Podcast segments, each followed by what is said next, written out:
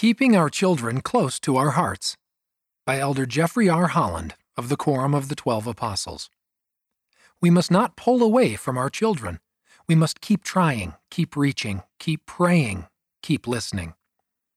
Editor's note As you read section 68 of the Doctrine and Covenants this month, note the Lord's counsel to parents in verses 25 through 28.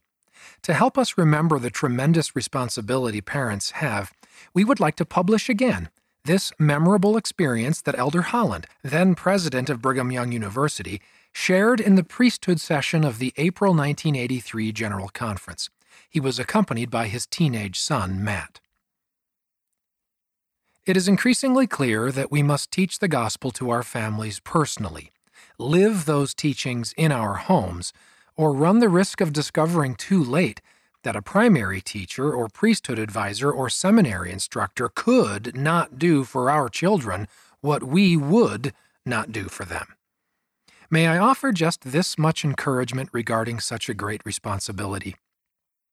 What I cherish in my relationship with my son Matt is that he is, along with his mother and sister and brother, my closest, dearest friend. I would rather be here at this priesthood meeting tonight with my son than with any other male companion in this world. I love to be with him. We talk a lot. We laugh a lot. I pray for him and have cried with him, and I'm immensely proud of him. Early in our married life, my young family and I were laboring through graduate school at a university in New England. My wife, Pat, was the Relief Society president in our ward, and I was serving in our stake presidency. I was going to school full time and teaching half time.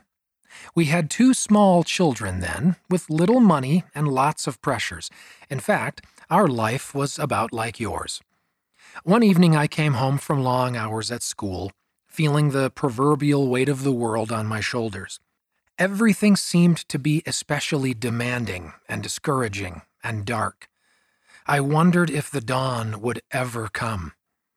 Then, as I walked into our small student apartment, there was an unusual silence in the room. What's the trouble? I asked. Matthew has something he wants to tell you, Pat said. Matt, what do you have to tell me?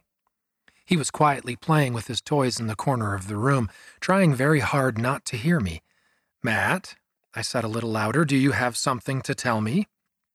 He stopped playing, but for a moment didn't look up. Then these two enormous, tear filled brown eyes turned toward me, and with the pain only a five year old can know, he said, I didn't mind Mommy tonight, and I spoke back to her. With that, he burst into tears, and his entire little body shook with grief. A childish indiscretion had been noted, a painful confession had been offered. The growth of a five year old was continuing, and loving reconciliation could have been wonderfully underway. Everything might have been just terrific, except for me. I am ashamed beyond expression to tell you how I then acted. I lost my temper. It wasn't that I lost it with Matt. It was with a hundred and one other things on my mind.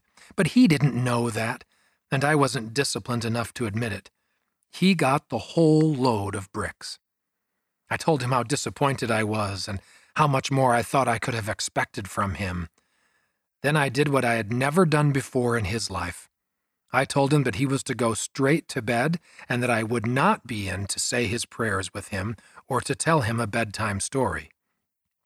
Muffling his sobs, he obediently went to his bedside, where he knelt, alone, to say his prayers. Then he stained his little pillow with tears his father should have been wiping away. If you think the silence upon my arrival was heavy, you should have felt it now. Pat did not say a word. She didn't have to. I felt terrible. Later, as we knelt by our own bed, my feeble prayer asking for blessings upon my family fell back on my ears with a horrible, hollow ring. I wanted to get up off my knees right then and go to Matt and ask his forgiveness, but he was long since peacefully asleep. My relief was not so soon coming, but finally I fell asleep and began to dream, which I seldom do. I dreamed Matt and I were packing two cars for a move. For some reason, his mother and baby sister were not present. As we finished, I turned to him and said, Okay, Matt, you drive one car and I'll drive the other. This five year old very obediently crawled up on the seat and tried to grasp the massive steering wheel. I walked over to the other car and started the motor. As I began to pull away, I looked to see how my son was doing. He was trying, oh, how he was trying. He tried to reach the pedals, but he couldn't. He was also turning knobs and pushing buttons, trying to start the motor. He could scarcely be seen over the dashboard. But there, staring out at me again, were those same immense, tear filled, beautiful brown eyes. As I pulled away, he cried out, Daddy, don't leave me. I don't know how to do it. I am too little. And I drove away. A short time later in my dream, I realized in one stark, horrifying moment what I had done. I slammed my car to a stop, threw open the door, and started to run as fast as I could. I left car, keys, belongings, and all, and I ran. The pavement was so hot it burned my feet, and tears blinded my straining effort to see this child somewhere on the horizon. I kept running, praying, pleading to be forgiven, and to find my boy safe and secure. As I rounded a curve nearly ready to drop from physical and emotional exhaustion, I saw the unfamiliar car I had left Matt to drive. It was pulled carefully off to the side of the road, and he was laughing and playing nearby. An older man was with him, playing and responding to his games. Matt saw me and cried out something like, Hi, Dad, come over, we're having fun. Obviously, he had already forgiven and forgotten my terrible transgression against him. But I dreaded the older man's gaze, which followed my every move. I tried to say thank you, but his eyes were filled with sorrow and disappointment. I muttered an awkward apology, and the stranger said simply, You should not have left him alone to do this difficult thing. It would not have been asked of you. With that, the dream ended, and I shot upright in bed. My pillow was now soaked with perspiration and tears. I threw off the covers and ran to the little metal camp cot that was my son's bed. There on my knees, and through my tears, I cradled him in my arms and spoke to him while he slept. I told him that every dad makes mistakes, but that they don't mean to. I told him it wasn't his fault I'd had a bad day. I told him that when boys are five or fifteen, dads sometimes forget and think they're fifty. I told him that I wanted him to be a small boy for a long, long time, because all too soon he would grow up and be a man and wouldn't be playing on the floor with his toys when I came home.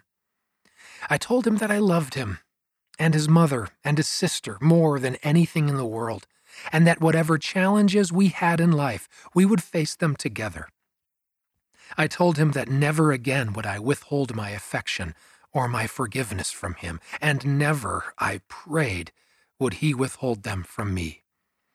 I told him I was honored to be his father, and that I would try with all my heart to be worthy of such a great responsibility.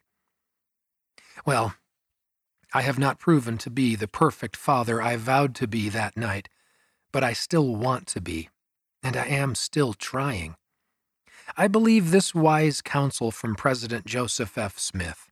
If you will keep your children close to your heart, within the clasp of your arms, if you will make them feel that you love them and keep them near to you, they will not go very far from you. We must not pull away from our children.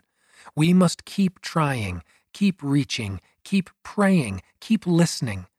We must keep them within the clasp of our arms. End of the article Keeping Our Children Close to Our Hearts by Elder Jeffrey R. Holland. Read by Scott Christopher.